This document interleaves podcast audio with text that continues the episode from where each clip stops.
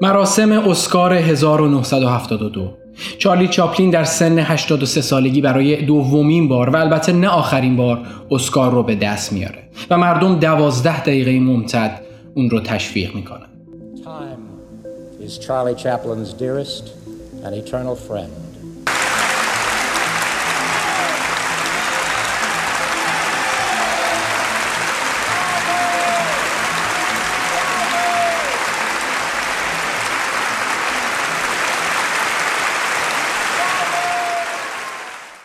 خب قرار نیست همه دوازده دقیقه رو تماشا کنیم. اما نکته اینه که دست زدن رایشترین و ساده ترین آواییه که انسان بدون درگیر کردن تارهای صوتی تولید می‌کنه.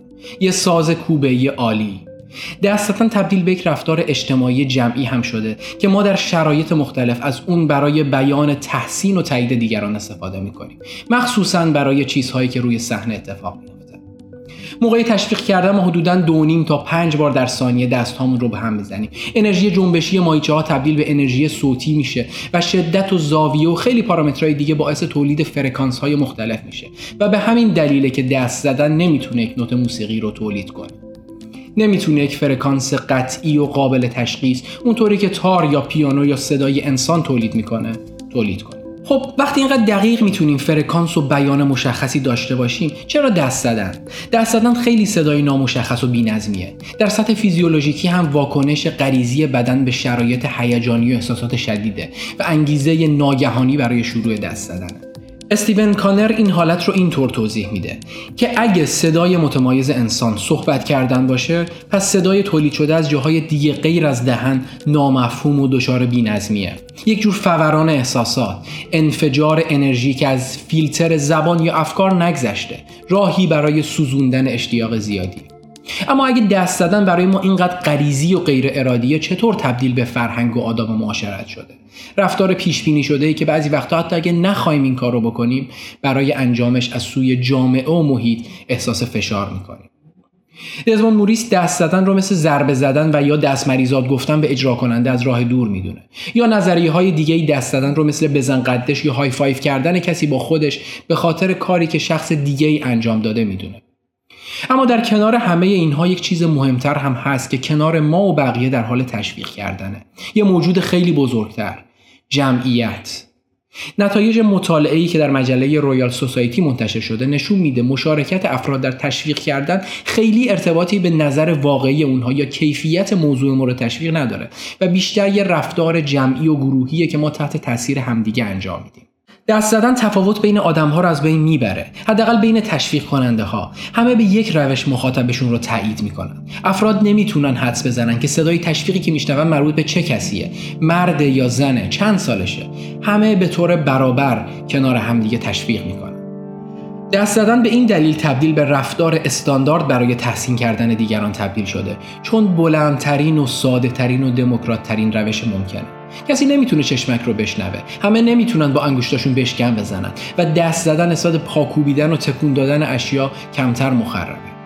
از لحاظ تاریخی هم صاحبان قدرت مردم رو تشویق به دست زدن می‌کردن. مثلا در قرن ششم قبل از میلاد در یونان باستان کلایستنیز پدر دموکراسی آتنی به قدرت رسید و رفتارهایی مثل دست زدن رو تبدیل کرد به وظایف شهروندی. روش مناسبی برای توده های مردم برای ابراز تحسین نسبت به رهبر خودشون. زمان کافی برای اینکه همه بتونن با رهبر دیدار کنن وجود نداشت. اما اونها می‌تونستن همه با هم به رهبرشون سلام کنن. اون هم با یک موجودیت بزرگتر به عنوان جمعیت ملت همه با یک صدا.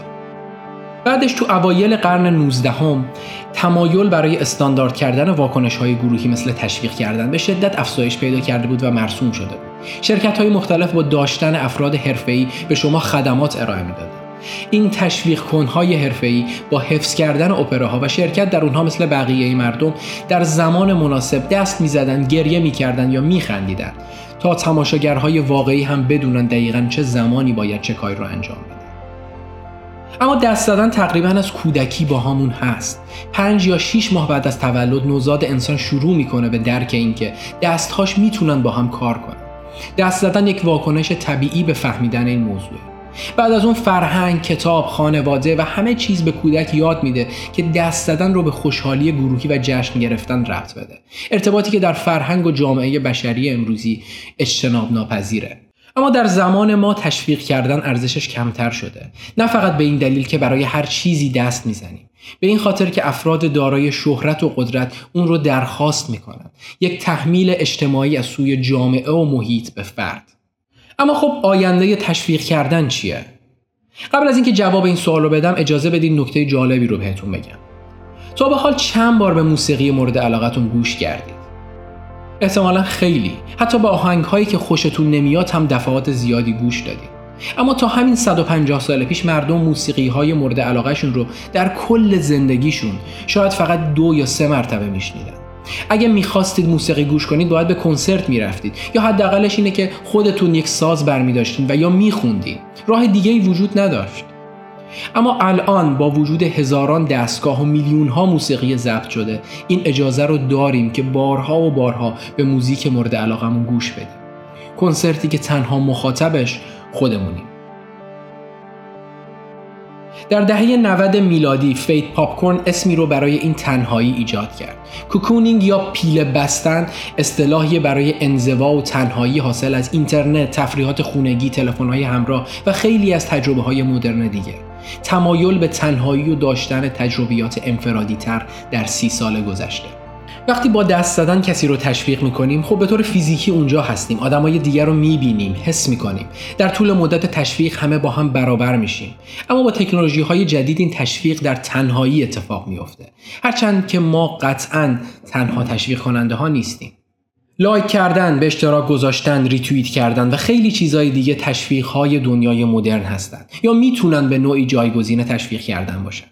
در زندگی واقعی هم دست زدن شما در شلوغی جمعیت گم میشه و جزوی از یک صدای کلی میشه در فضای مجازی هم لایک ها و شیر کردن ها به یک حرکت کلی و تشویق دیجیتالی جمعی تبدیل میشه تشویق شونده ازش انرژی می‌گیره و همینطور افراد دیگه و تشویق کننده های دیگر رو هم تحت تاثیر قرار میده. و برخلاف دست زدن که در شلوغی جمعیت گم میشه تشویق های دیجیتالی تقریبا همیشه ثبت میشه و قابل پیگیریه. شاید ظهور جایگزین های دیجیتالی برای تشویق کردن موضوعیه که باید نگرانش باشیم. یا شاید هم نتیجه طبیعی داشتن این همه محتوا و مطالب قابل تشویق کردنه که فقط با چند تا کلیک می‌تونیم بهشون برسیم. ما نمی‌تونیم همه اونها رو با دست زدن تشویق کنیم. پس یه روش جدیدتر و راحتتری رو ایجاد کردیم که اتفاقا شخصی تر هم هست. اما باید دقت کنیم و یادمون باشه این لایک ها و ریتوییت ها و fave star کردن ها تشویق های ماست. تشویق هایی که دیگه تنها نیست. می‌تونه به جامعه‌مون شکل بده که چه چیزهایی برامون با ارزش و قابل تایید هست و چه چیزهایی نخواستنی و بی ارزش می‌تونه الگوهای خودمون و نسلهای بعدی رو شکل بده. می‌تونه مشخص کنه خودمون رو لایق چه آینده ای می‌دونیم. پس دفعه دیگه که خواستید چیزی رو لایک کنید یا ریتوییت کنید حتما به این موضوع فکر کنید که این کار بی ارزش نیست و می‌تونه چه تأثیری روی من جامعه و آیندهمون بذاره. قدر خودتون و تشویقاتون رو بدونید.